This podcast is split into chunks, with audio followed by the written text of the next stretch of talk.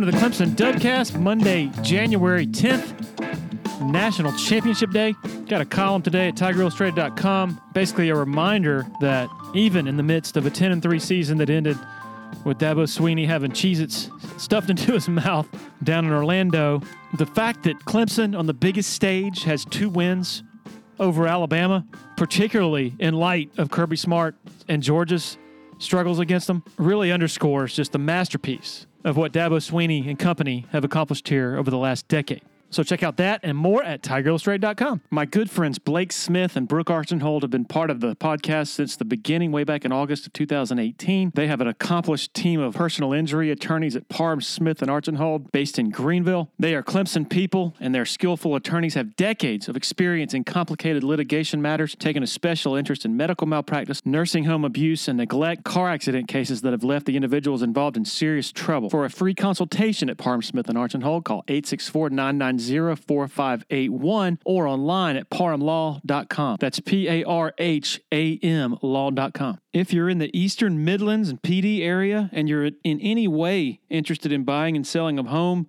commercial property, land, need to consider reaching out to Uptown Realty. They're based out of Sumter and run by a friend of mine, Patrick Enzer, big Clemson guy. Used to cover the Tigers in a newspaper capacity, longtime supporter of Tiger Illustrated, longtime listener to the Dubcast. The home buying process should be an enjoyable experience, so let Patrick and his staff do all the heavy lifting. All you got to do is pick up the phone and call 803 774 0435 or go to Uptown Realty SC when you're ready for a complete renovation in your home or business, open the door to more with Harris Home and Harris Commercial. Their local experienced team will totally transform any room space from beautiful floor coverings to construction to finished details. Harris handles every step of your renovation process, whether it's a kitchen or living room or an industrial or educational setting, like some of the positively stunning work they've done at Clemson University. Go to discoverharris.com and experience a total renovation transformation from Harris Home and Harris Commercial.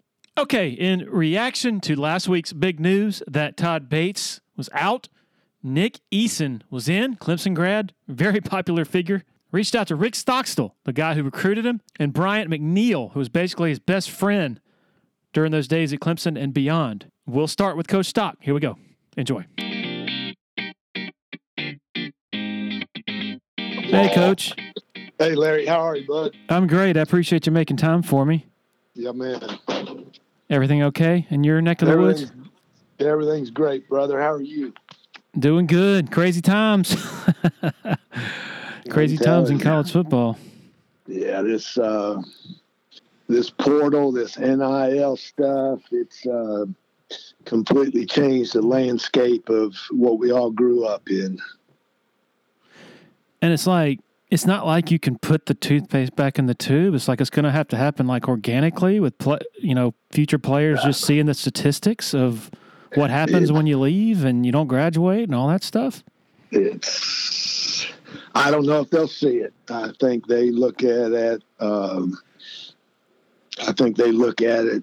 You know, they see one guy get something, and that can be me. And uh, you know, so it's it's just crazy it's really sad to be honest with you.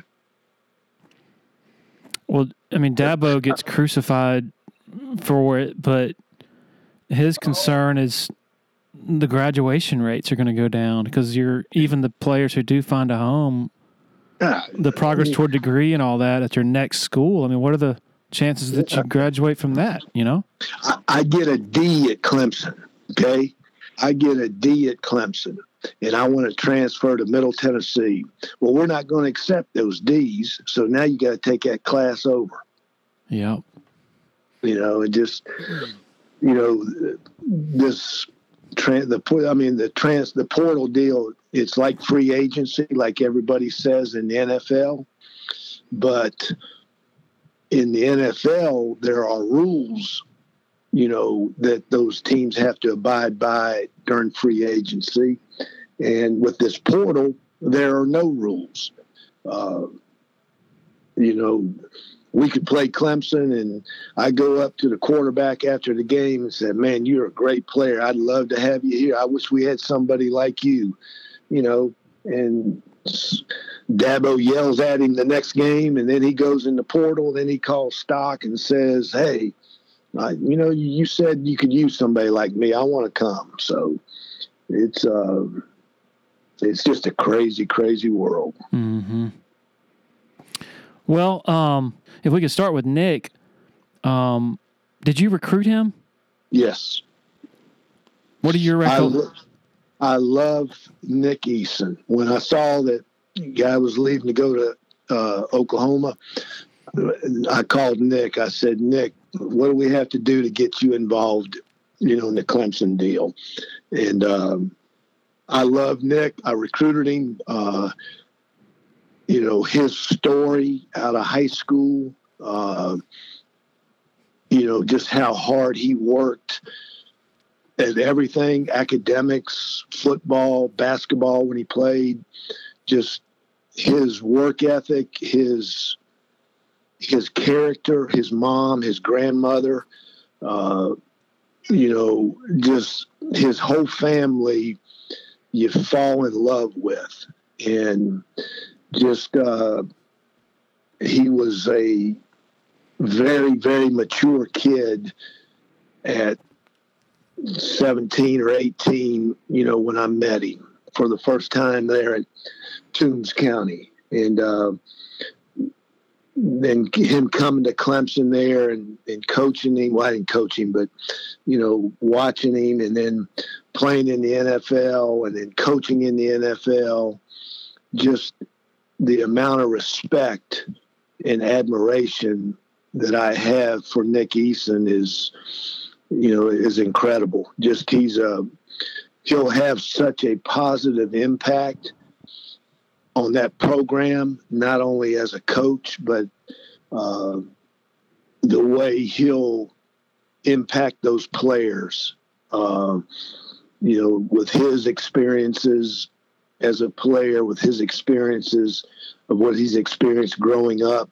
Uh, I don't know. You, you there, there's just a great hire. You know, uh, you know, just a phenomenal hire. He's a he's he, he'll do such.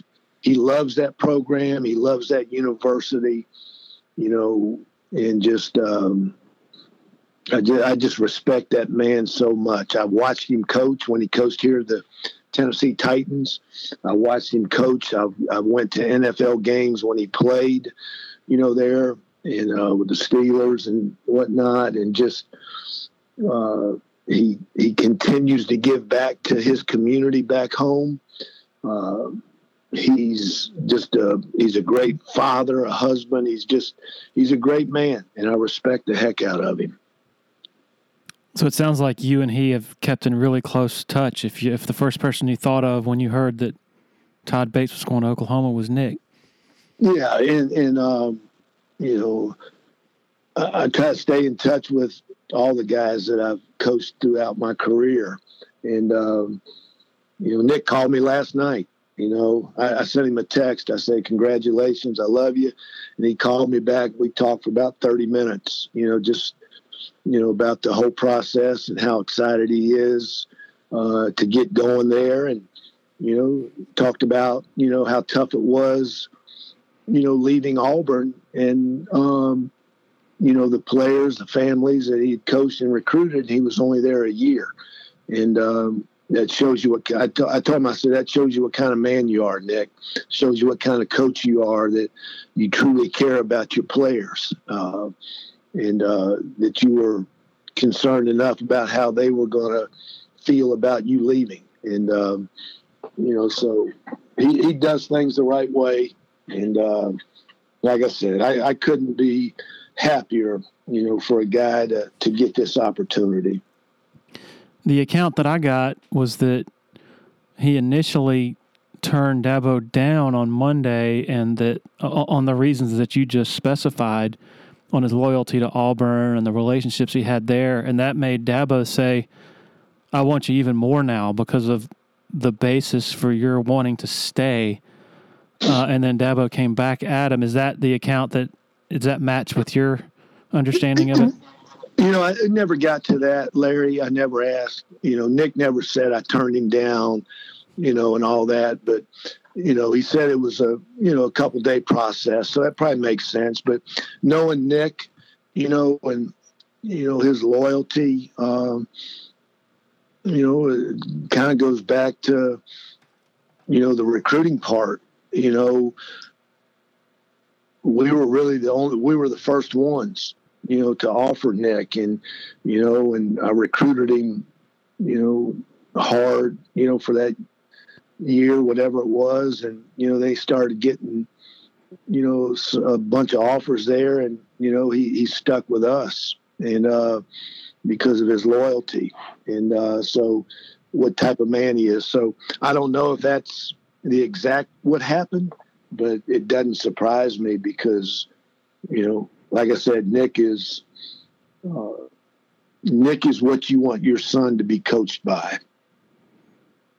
How early in the recruiting process did you guys offer him and, and, and take such interest in? You know, it, it's changed so much since back then. Back, you know, back then you weren't offering guys you know, when they were a sophomore, when they were a junior. You know, back then it was you went out in the spring and, you know, you found your guys. Camps weren't what camps are now, you know, where guys, all the one day camps, you know, coming as a ninth grader and all that. So the recruiting landscape has changed, you know, a great deal. So uh, I would say that May, you know, because I only think back then, I only you like now you can go out April 15th.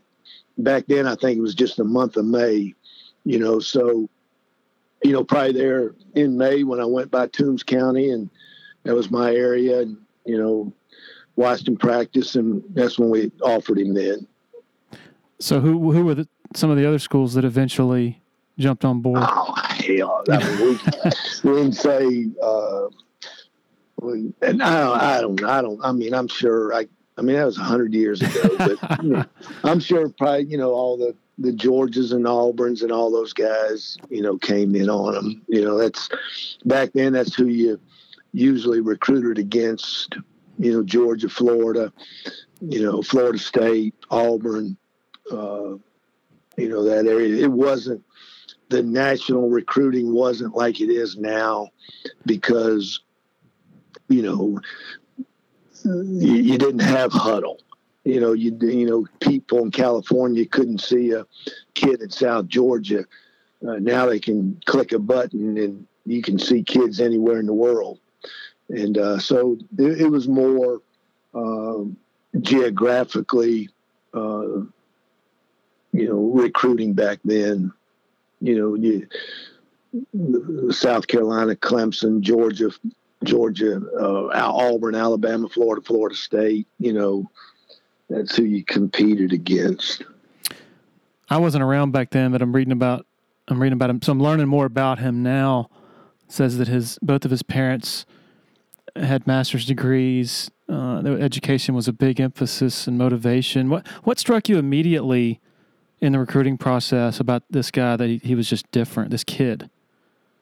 Well, his mom was a school teacher. She was an elementary school teacher, and uh, Nick wasn't.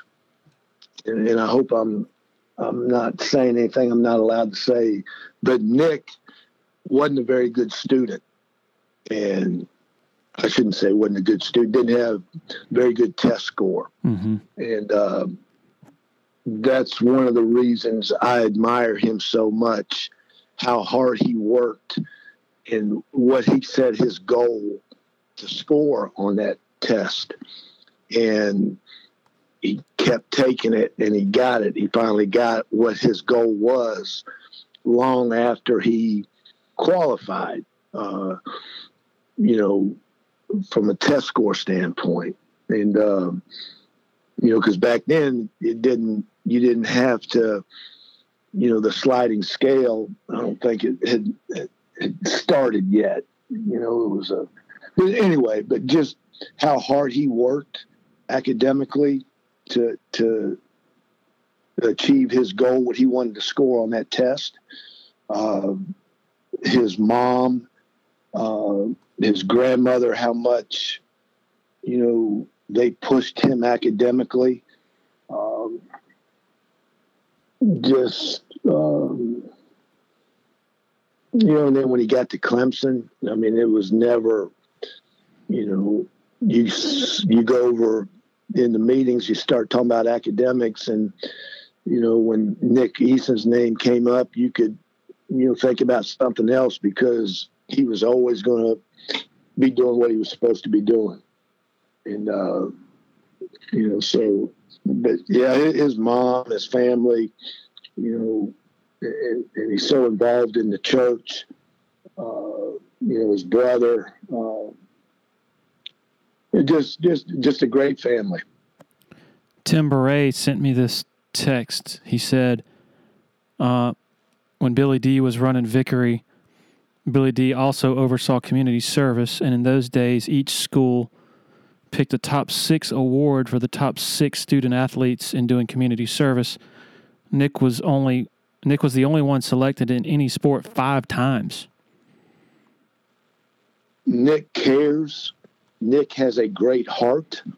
Uh, Nick is a whatever he played in NFL, how many years, however many years he coached in the NFL, he still goes back to Lyons, Georgia, Toombs County, Georgia, and puts take you know just does stuff you know not just football camps for little kids but he's constantly going back and giving. And uh, I, I, go back he's what you want your son uh, to be coached by. He's what you want your daughter to marry. And uh, he's just a he's a good man. He's got a good heart. He cares about people. Uh, you know and the football part, you know, takes care of itself. And uh, but he's he's everything that that you want your son, your daughter to grow up to be like. And uh, again, the respect level that I have for Nick is off the charts. What's the most indelible memory you have of him from his playing days? Oh man, just uh, I don't know, just just how how hard he worked. I mean, he came to Clemson. I bet he wasn't 205, 210 pounds, you know, and then he, he just he worked, you know, uh, his his work ethic, his dedication, his commitment to to being great at everything he did. Uh, you know, was constant. It never, you know, it was never a, uh, you know, he worked this semester, but he didn't do anything this semester. He worked this week, he didn't do anything the next week. He just, and, you know, heck, he, he ended up playing the NFL over 300 pounds, you know, and you think about that, you know, I don't know what he was when he left Clemson, but I bet it was 250, 260, 70 pounds, and just how hard he worked to develop his body. Uh, what a great leader he was. The players respected him because of how hard he worked and what kind of person he was off the field. I got to ask you one question. I've always, over the last decade, as I'm, you know, as Dabo's taking this thing and doing what he's done, I, I always, or I regularly think back and ask myself the question what if Stockstill did not go to East Carolina in 03? How would things have been different? Uh, for Clemson, because Dabo, he had been out of coaching for two years when he came, when Tommy brought him here. So I don't know if he could have survived a third year out of coaching as far as getting back in it. Yeah, you, you never, I mean, you, you never know. I mean, it's uh, um, some guys are out of it a month and can't ever get in it, can't get back, and some guys are out, you know, three or four years and get back. So you, you never know about that. But you know, Dabo's done a you know a fantastic job, and you know really, you know, admire you know what they've done because I was there, and, and we always said, you know, the thing that that Clemson lacked is, you know, we had an SEC stadium, but everything else, you know, people, you know, we didn't have. And, um, you know, one, when they built the facility and, and, and um, to me, that was a game changer there. And on top of, you know, Dabo and those coaches and everybody doing a good job. Also, I'm not just saying it's because of, you know, building a building, but that had a had an awful lot to do with it. But no, Dabo's done a done a great job, and um, you know, uh, really respect and admire what he's done, and uh, what what the whole. Uh, you know that that whole football program. You know those because I've, I've I don't know as many now, uh, but there at one time, you know, I knew a lot more of the coaches, you know, there now than, than what I do now. Even though I, you know, Streeter's there, I know him. Tony Elliott, you know, was was there, and I coached him. Um, you know, Danny Pearman, you know, he, you know, I've known him forever, and you know, so you know, you still Woody and I coach together, but you, you still have some people there that you know, but um, you know, just you, I, I respect the heck out of what they've done. Football season is grilling season, and Jack Oliver's Pool Spa and Patio is South Carolina's premier source for the big three Weber, Traeger, and Big Green Egg Grills. Blackstone Griddles, too. I'm Jack Oliver. Grill all your tailgate favorites to perfection with a premium gas, charcoal, or pellet grill, then top it all off with something sizzling from your Blackstone griddle. For grills, griddles, patio furniture, hot tubs, and saunas, shop in store or online at Jack Oliver's Pool Spa and Patio, Forest Drive in Columbia, and jackoliverpools.com. Want to share a quick word about Founders Federal Credit Union? If you've been to a sporting event in Clemson, you've probably heard about Founders already. They are the official credit union partner of the Clemson Tigers. In addition to that, all Clemson faculty, staff, and students are eligible for membership as well as IPTAY members. Matt Gross is a proud Clemson alum and the vice president for the Clemson Market for Founders Federal Credit Union. Matt's office is located beside the Walmart Neighborhood Market on Old Greenville Highway in Clemson. For more information, go to foundersfcu.com. Another loyal supporter of the Dubcast is Blackacre Law Firm in Greenville, a subsidiary of Parham Smith and Archenhold. Blackacre helps South Carolina residents achieve their dreams of home ownership by providing experienced professional representation for real estate closings. Attention to detail is crucial in real estate law. Blackacre is committed to making sure nothing gets by them preparing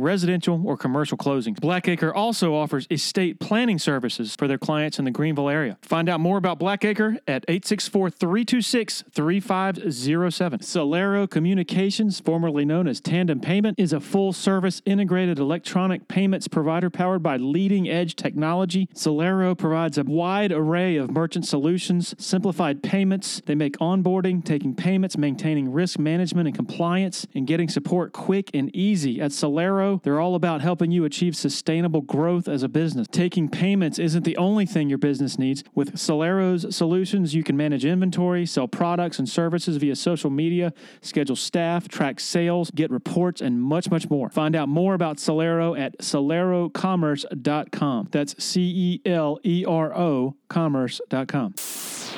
Okay, happy to be joined by former Tiger Bryant McNeal. What uh first of all, what are you up to these days? Maybe uh I guess get everybody up to speed on on what you're doing. Oh, um, I'm back at my alma mater, Swansea, and I'm teaching and and I'm coaching football. But, Okay. uh, and uh, well, I was at North High School. I was a head coach for you know a couple of years, but I've been at Swansea since then. Okay. And um I guess what when did you decide to get back into or get get into coaching and get back into football and what was that process like? Uh, I've been doing this since about 2000 and I would say 10. Uh, I got a call. I actually got a call from uh, one of the coaches here, and he he I think it was Van Lewis at the time. He called me and asked me would I be interested in coming here, and uh, you know possibly uh, getting in the education system.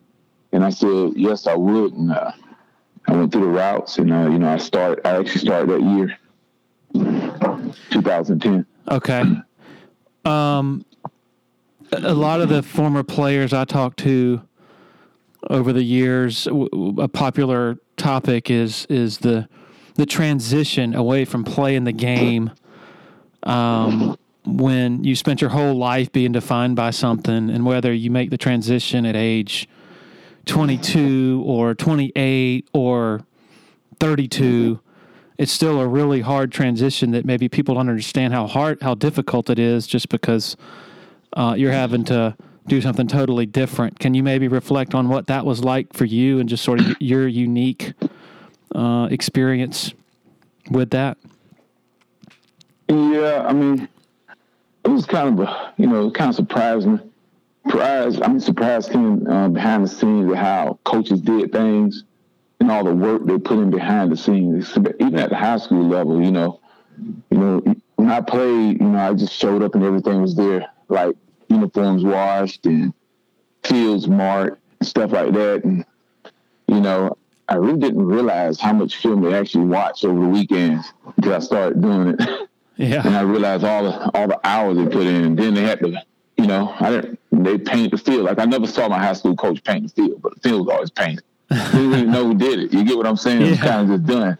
But then I realized, oh, this is when they paint the field. you know, after practice on Thursday, you know, they spend three hours to paint the field. I was like, oh wow. So it was, it was kind of interesting. I mean, And so, Go ahead. go ahead. I'm sorry. no, no, good. I was going to say, so, so you're painting the field on a regular basis now, I guess, is what you're saying. Um, kind, of, sort of. The whole staff is, you know, we are, I actually coach two sports here, so I kind of get uh get get out of painting the field because I do basketball too. I'm head basketball coach, so they they kind of give me a bow on that because I have to do basketball stuff, so I get away. You're the, But, head, uh, you're the head basketball coach. I am. Okay, awesome. And how, how how many years have you been the head basketball coach? This is actually my second year. Uh, my sister, well, it's, I should say it's, it's the girls, but my sister actually uh, was the coach here for eight years, nine years, and then uh, her daughter Janae, she actually went to Clemson, was going to Clemson to play. She went to watch her play, and and you know she just had another baby, so she kind of they kind of talked me into doing it. You what Okay. So so this is my second year doing it actually. What's it? I mean, being an assistant coach is one thing, but what is it like running your own show? How different is it?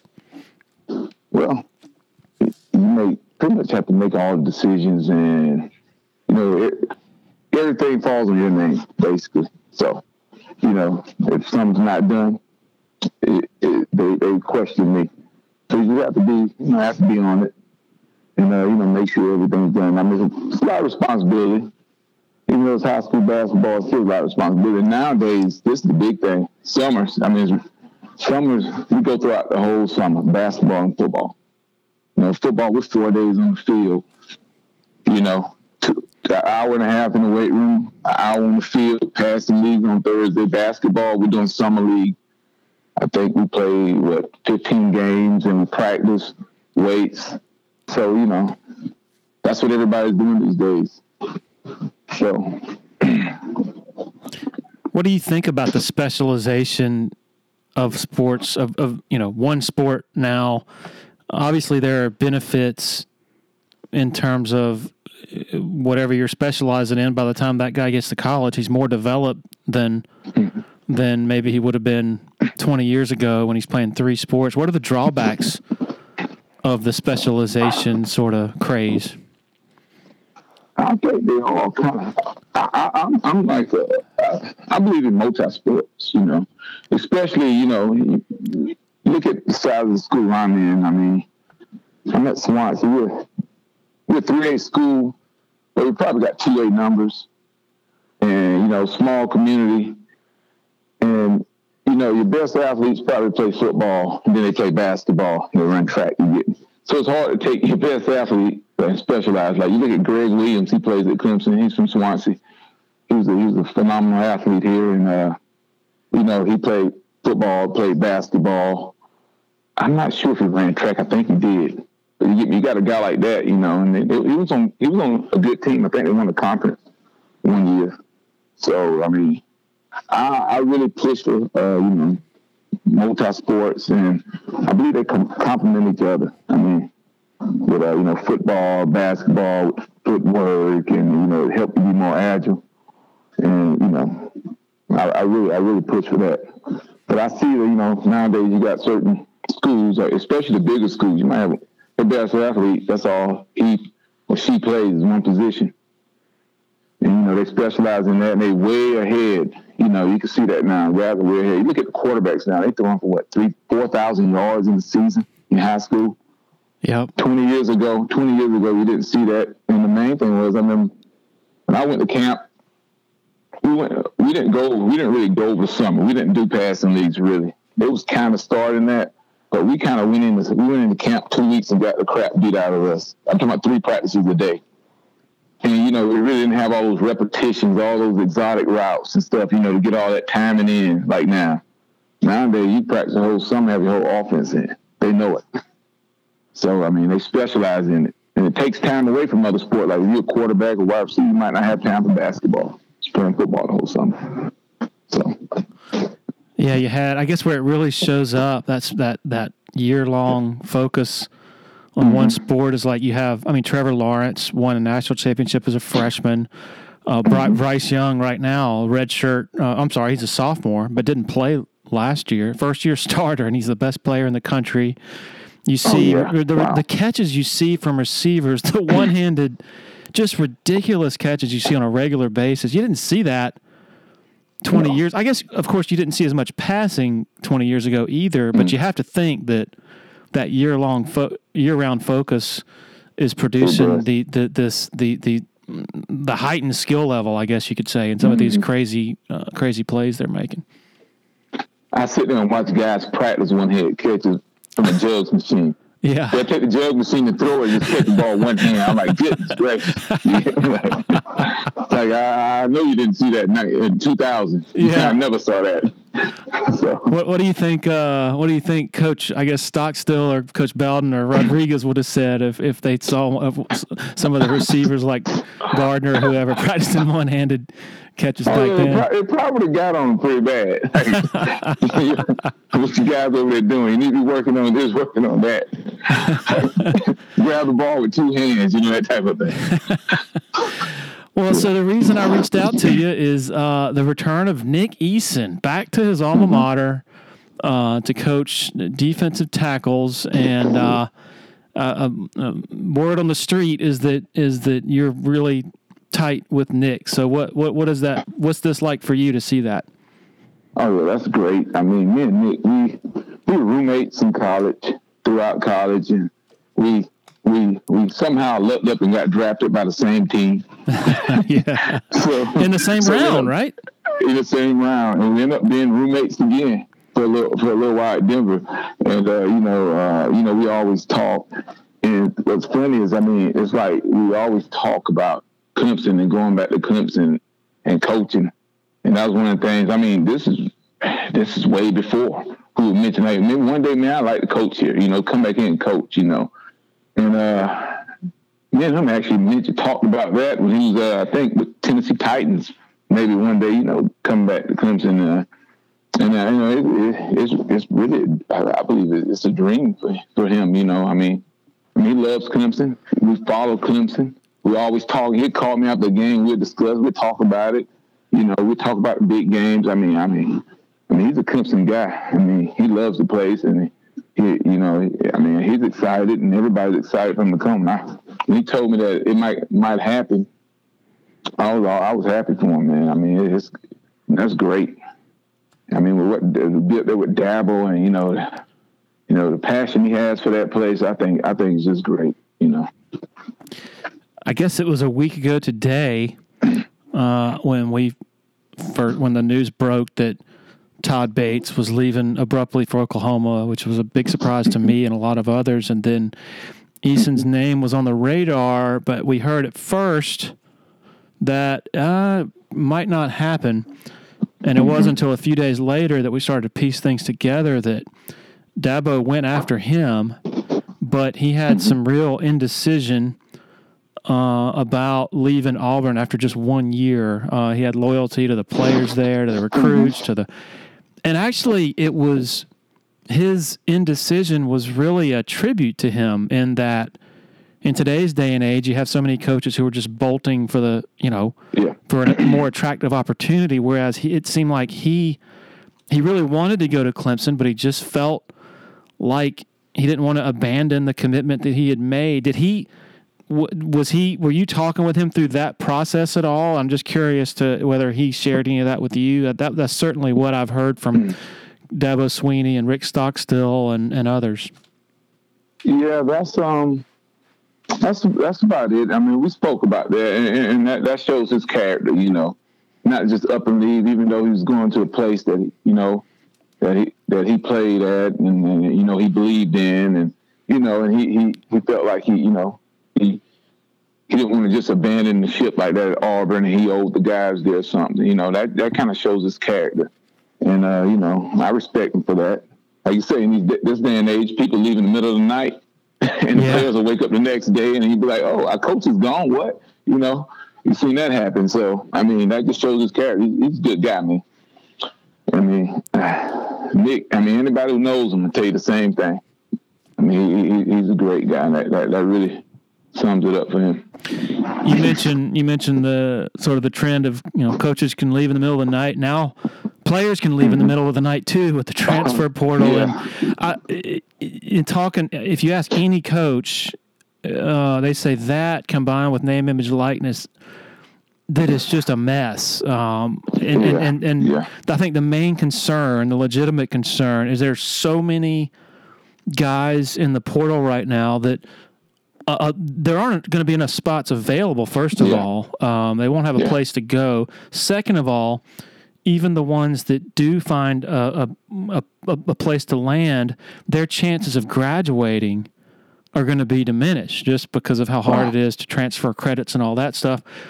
As a high school coach, looking at all this, um, what is your what is your take on on the whole on the landscape right now? And not saying that you know uh, I'm against it or, or you should be too. I'm just curious what your what your opinion is from your vantage point, being you know, the coach of a bunch of high school folks.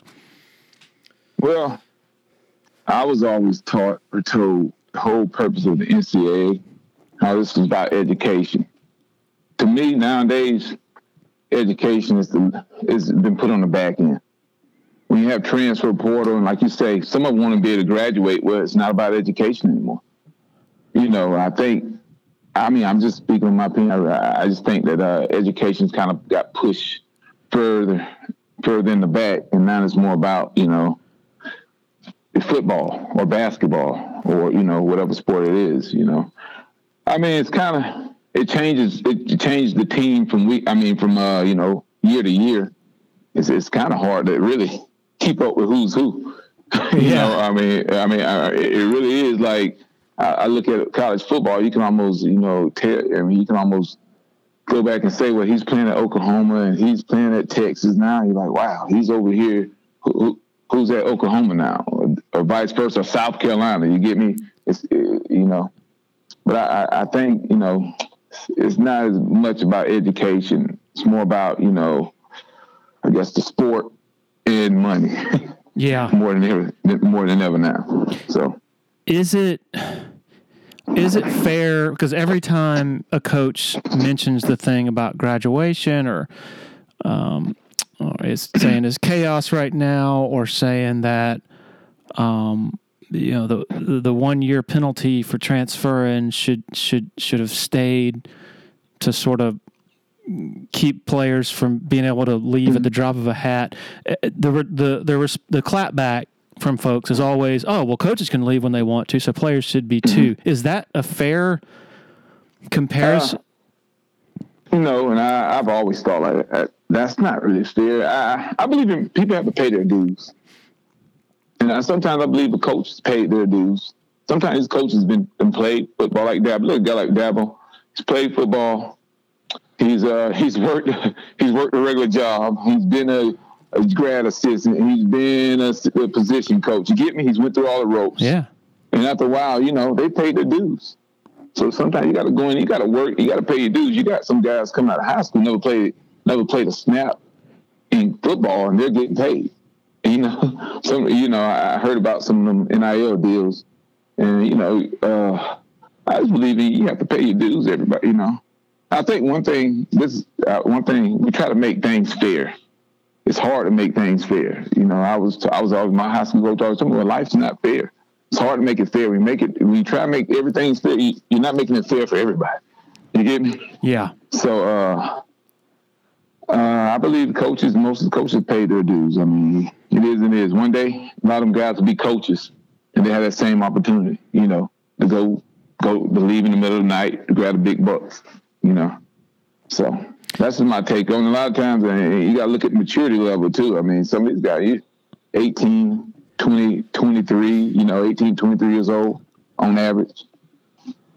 I mean, the maturity level, you know, to be able to leave, you get mad, you're upset, you're not playing. I, I take take my, my my take at Clemson. You know, I came in as a red shirt, and I didn't. I mean, I got significant playing time at first, but I wasn't a starter.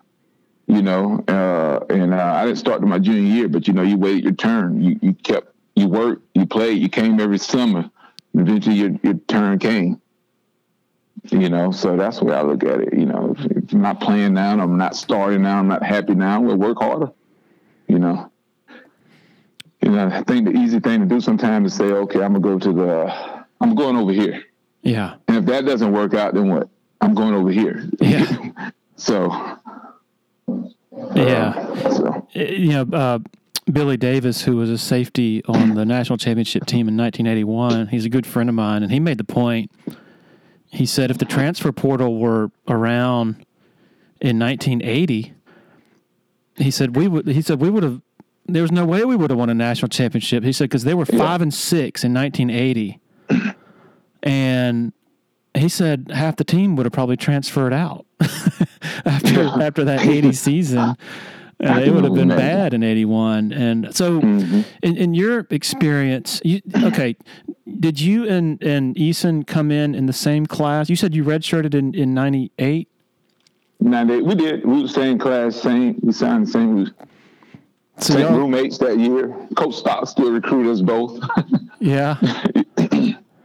yep. What was the, uh, so y'all came in and, and I guess that was Tommy West's uh, last last year. last class. Um, what was the pro- recruiting process like? I know that in talking to Stockstill about Eason, that they got in on him early, and then the big dogs came in later. But then Nick was loyal to to the to the ones who offered first. What was your recruitment like? In, in sort of that process. Well, I Stockstill, yeah, Stockstill recruit, started recruiting my junior year, and I just it was mainly just letters and phone calls a lot, and uh, you know, but uh, he was always, you know, he, he would call me, I think weekly, and always talk to me, and I, I came up a few times like junior day, I think, and a couple of games. I never got to see him. You know, he, there was a lot going on. And so many people there, and I was kind of, I was kind of one that just kind of stayed in the back anyway, a lot of times. But I never really saw him. But uh, they officially offered me at North South game. I remember uh, Rich Bisaccia actually Yeah. he came up to me and he saw me and he said, he said, uh, he said, we're gonna get you at Clemson. You can get the call from us, and that was it. And they called me that Monday after the game and offered me, uh, officially offered me. So I mean, it was, it was, it was, I mean, I was excited. Clemson was where I wanted to go. Uh, I don't know. I don't. I don't think I had a rating, but uh, but uh, I, I had a lot of. I mean, not a lot of offers. I had a lot of uh, schools recruiting me. And my high school coach was Coach Maddox. He was a big Auburn guy. We had a guy playing at Auburn, Victor Riley. He was a first round pick, Kansas City Chiefs, and I think he actually and my coach was he had on the Auburn staff at one time. He was kind of he didn't push me. He always talked about me going to Auburn, going to Auburn. Do you, you want to go to Auburn? Like, no, I want to go to Clemson. I, I just I've always been a Clemson fan, and be honest with you, I don't. I, I've always liked the helmets since I was in first grade. I just love the helmets with the paw on it, and it just I always liked it. And so I, I wanted to go to Clemson. That was my school. So when they offered me, it was like my that was my dream. I was all in. So when Ty when West gets fired in I guess November of your redshirt year in '98, are you thinking? Are you thinking, man, I might have made it a mistake, or are you thinking I'm sticking with it and and we're gonna be fine? Well, I'm gonna be honest with you. I never thought about leaving. and I never thought about mistake. I, I mean, I I I love, I love Tommy West. I thought he was a great guy, and I really was shocked he got fired, even though it was a bad year. I was kind of shocked because I, I remember before I, before we signed, he just got like an extension. All right, somebody got like a one year extension. I don't know what that was about, but I really never thought he would get fired. It was a, it was kind of a shock to me, and uh, you know uh, we were upset a little bit, you know, mainly for him because he was such a good guy. And uh, but uh, mm, never crossed my mind to leave, not once. And believe me, my parents and my brother they wouldn't let me leave. They'd be like, "You gonna go there and you're gonna graduate?" That they would have told me anyway. Yeah, I've heard a funny story about Reggie Herring. Uh, I'm sure some of it's been exaggerated, but the day that West gets fired, uh, Reggie Herring walks out of Jervey, and I think the media was was around Tommy West interviewing him, and Herring uh, yells at the media and says, "Y'all got what y'all wanted," and then he and then he goes out and he takes his practice gear, and he has a shovel and he digs a hole and buries it over near the practice fields. Well, then he gets retained by Tommy Bowden, and he goes back out there and digs it back up. Now, again, that might have been embellished, but sounds like a sounds like a great story either way. Well, I tell you this, I don't know if that happened, but if you told me would he, that that might be something he would have done. I can tell you that. it wouldn't surprise you. But I can tell you this: he did take his name tag out the door. He ripped it off the wall. I know that for a fact because he was the only coach, and he was. It was funny because he got retained, and he, his name tag was still gone. I remember that walking through uh, old Jervey, his name tag. He taking his name tag down off, off his office. That's fantastic. So, were you and Nick like instant friends when y'all first met? Yeah, Nick. Uh, I'm telling you, Nick actually called me when, after signing day. He called me, and he was already like, I guess as it got closer, I can't remember. It was closer. It was actually closer to us, uh, the Portland campus. He actually called me about the dorm room and asked me, "Hey, are you gonna bring a TV?" Or you know, hey, and this and that. So he he reached out with me. I'm telling you, that's what type of guy Nick was. I mean, he wasn't shy at all. I mean, it'll be 50, it could be 20 reporters over there. He gonna go. He gonna go talk. Me, I'm just kind of walk away like, uh, go ahead, man. It could be a crowd. It could be a thousand people around, and he doesn't get right up and start talking. That's Nick.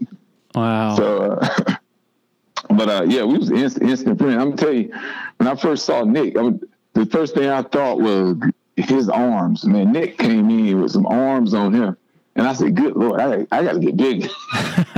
this, I think I was two two ten. Wow. Nick was listed like two twenty five, two twenty. But I'm gonna tell you, he had the biggest arms when he walked in. I'm telling you, it looked like he just did curls all day long. He was man. I, the first day I said, God, look at the size of this dude. I gotta get bigger. like goodness. But uh, you came in at two ten. oh, I was 210 pounds. Wow. I'm telling you, uh, I was uh, it was kind of funny because everybody was like, "Well, you play wide receiver, you play wide receiver." I was like, uh, "No, it actually it used to, you know, that was one of the things that just burned me up inside. Like, you know, no, I play defense then."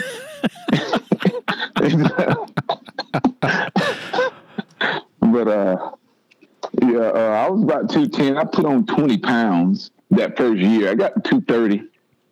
By the time I graduated, I think the heaviest ever was like two forty eight you know. But uh, I mean, just working with Batson and drinking uh oh protein. I drink so much protein, I literally throw it up. I mean, oh god, I'm, I'm not even joking. They I had Wow. cases upon cases.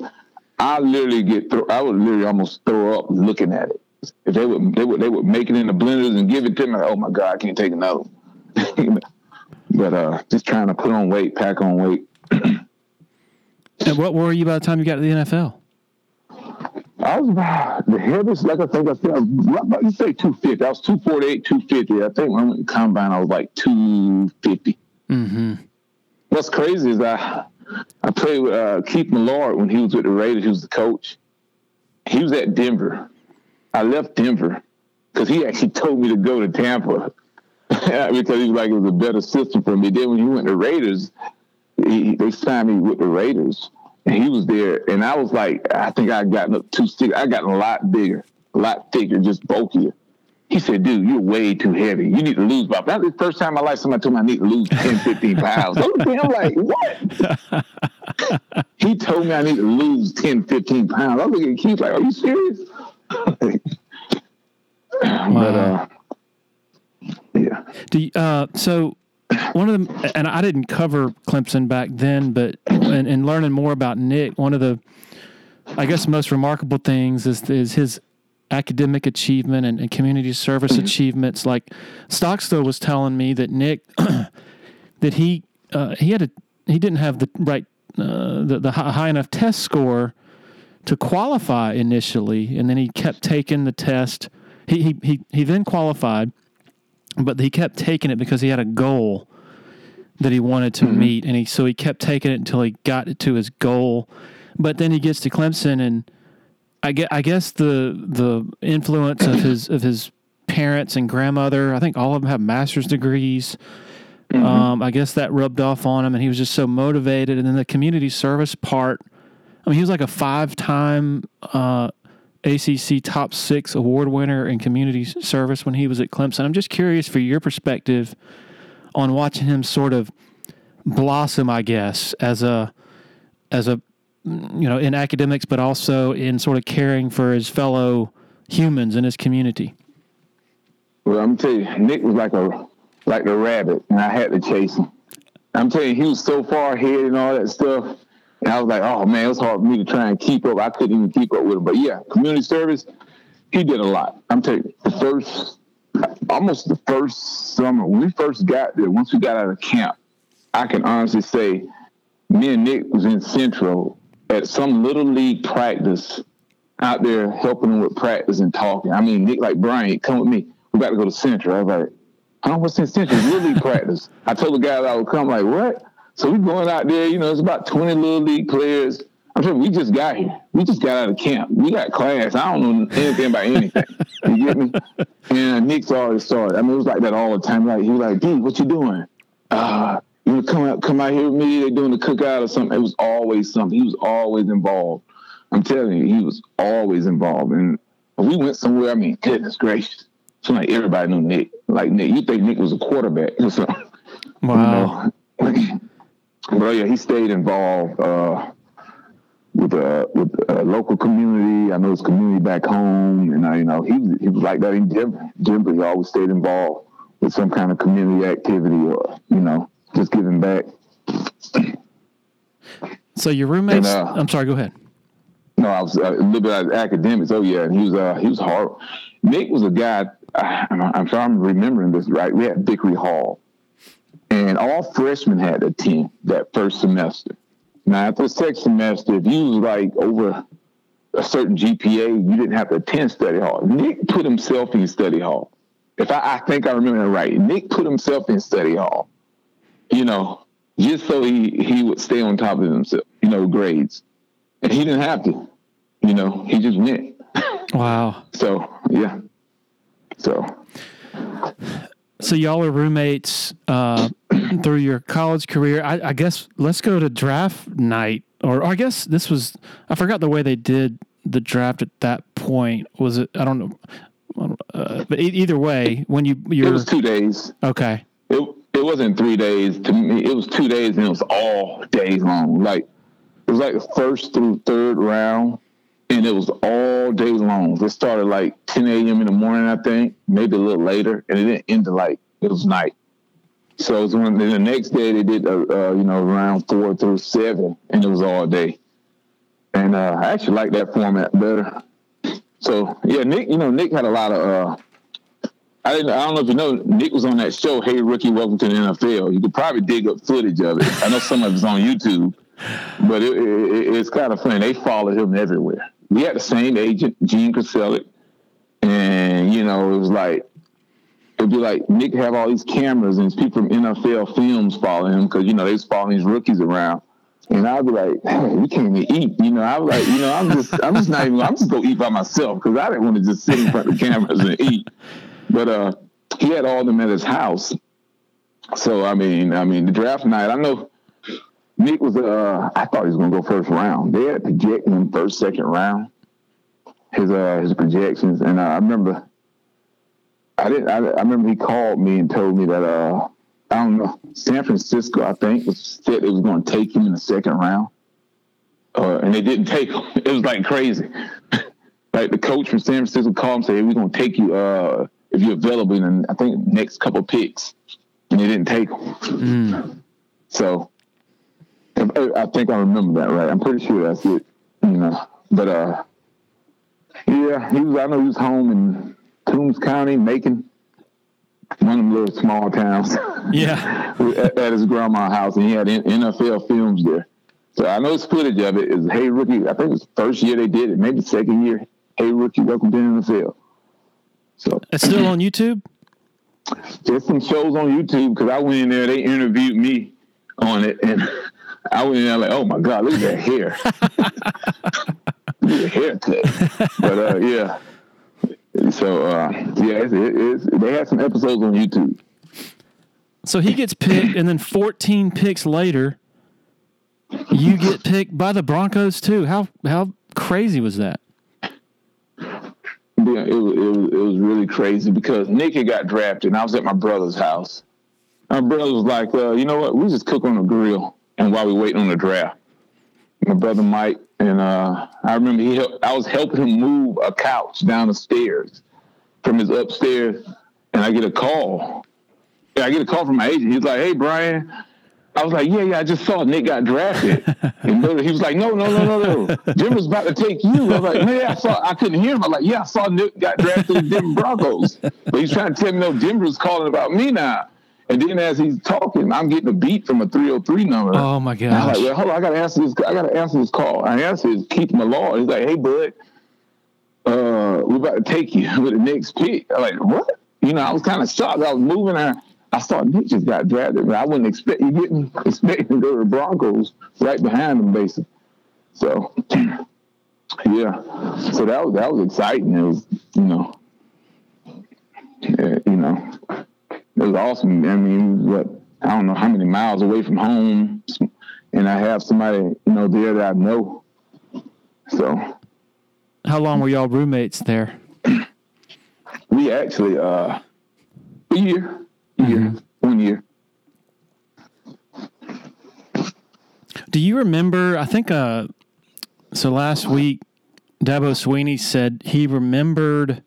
He remembers. Uh, because Dabo came in as receivers coach that spring, mm-hmm. and he I think he said he remembered visiting with Nick or watching Nick during his maybe his maybe y'all's pro day. Did they have pro days back then? Oh yeah. Okay. Oh, yeah, pro days. Do you remember Dabo? Do you have any recollection of that of seeing Dabo or interacting with him at all? I don't remember so many people there, and so many. I mean, pro day is crazy. It's just like yeah. so much going on.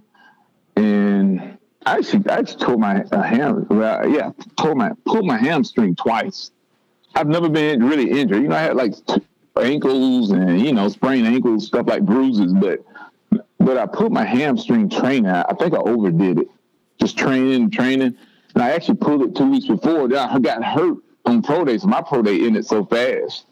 And uh, but I, I I don't really remember much about it and uh, it could have been pro day. It could have been. I know teams came out and worked Nick out. Because mm-hmm. I actually, when I got healthier, San Francisco came out and worked him out. I actually went out there and worked out with him and the coach in San Francisco.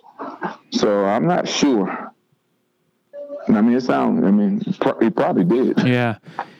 So, so as somebody who grew up pulling for Clemson, loving the tiger paws on the helmets as a first grader, and then as a player here, when you know, it was when are they going to rediscover that lost glory that they had in the '80s? And y'all were up and down.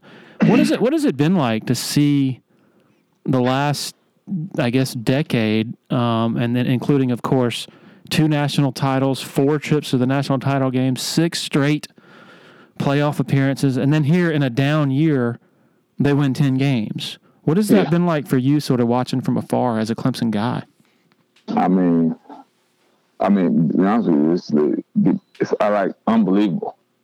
Really, you know, growing up, and, and thinking that the programs at the top where should be, where I thought it would always be. You get me? I mean, I grew up in the '90s area where Clemson, you know, uh, for the longest, I mean, you know, they would be, you know, they beat somebody really good, then they come back, you might have a, you know, might lose to somebody got no business losing to. You get me? Yeah. And it was like, you know, eight games, seven game win, you know, up and down, and uh, you know, it's almost like you know you seen Florida State, and at that time Florida State was the team. Yep. And, and I mean, goodness gracious, I used to watch Florida State. I watched Florida State when I was in high school. I was like, goodness, how can anybody beat these guys? You know, then you had Miami who had a little role for a while. You're like, these guys. But then now you look at us and you're like, goodness gracious. I, I think we make them Florida State teams look like nothing. You know, when we really, when we really rolling, I'm Yeah. like, oh my, we're like, we're like the, I don't want to say we're like we're like the Clemson, we're like the Florida State of the '90s, and but you know, I hate to say that because I think we we're better than Florida State, but you know, Florida State of the '90s, you know, like the Nebraska type run. So I mean, it's amazing. It makes you proud, you know, proud to wear your Clemson gear, proud to say you graduate from Clemson, you know, and uh, it, it, it, it's awesome.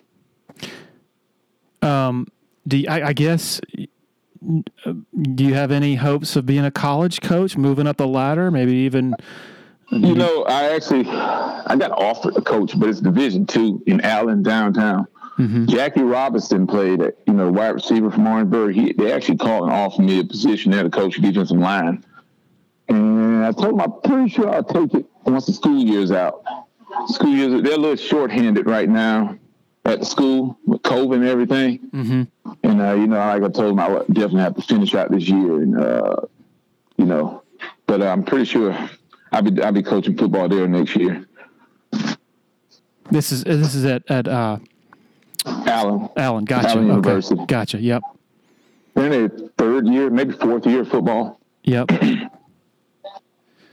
Any other uh, Nick Eason recollections that that uh, that we haven't covered that, that stand out to you? Anything else that on your mind regarding regarding your good friend? Other than he was funny, he could eat a lot. I mean, oh, I'm serious. hey, call call some of the guys down at Mac, and then oh god, you know Nick came in at 220 when he left. He was over 300 pounds. Did you? I'm telling you, he wasn't. He wasn't fat. I don't know that he, he had a little gut, but he was not fat at all. He had he had abs on his gut. I used to pick at him. He had like abs on his gut, but yeah, he, he, he was he was over 300 pounds, man. Goodness, and I'm sitting there like barely barely pushing 240. this guy man like you know. But uh, yeah, he ate. He ate. He would make me eat when I didn't want to eat. And I'm. I'm not joking. Pete, let's go to dining hall. Pete, let's go to dining hall. We gotta go eat, man. You know, come on. So He played bass guitar as well. Yeah, he does a little bit of everything. He's he, he used to play. He, I know he had it at school a few times, but uh, if he got the plan, I'd probably disappeared. Honest but he does play it. Oh, that's that's really cool. Well, well, well Bryant, man, uh, spur of the moment call. I, I really appreciate you sharing your time with us. This has been a fantastic conversation, and I hope to keep in touch with you. And man, best of luck uh, as you- as you continue to climb climb the coaching ladder. Okay, I appreciate it. Thank you. All right, great stuff there from Bryant McNeal, Rick Stockstill. Assist to Tim Bourret for suggesting that I call Bryant McNeal. That was totally off my radar until Mr. Bourret recalled that McNeal and Nick Eason were so close. Appreciate the support of our very loyal sponsors for helping make this thing happen. But most of all, thanks to all of you. Really appreciate y'all hitting play every week. We will actually be back later this week. Already have an interview scheduled, so stay tuned for that. Cheers.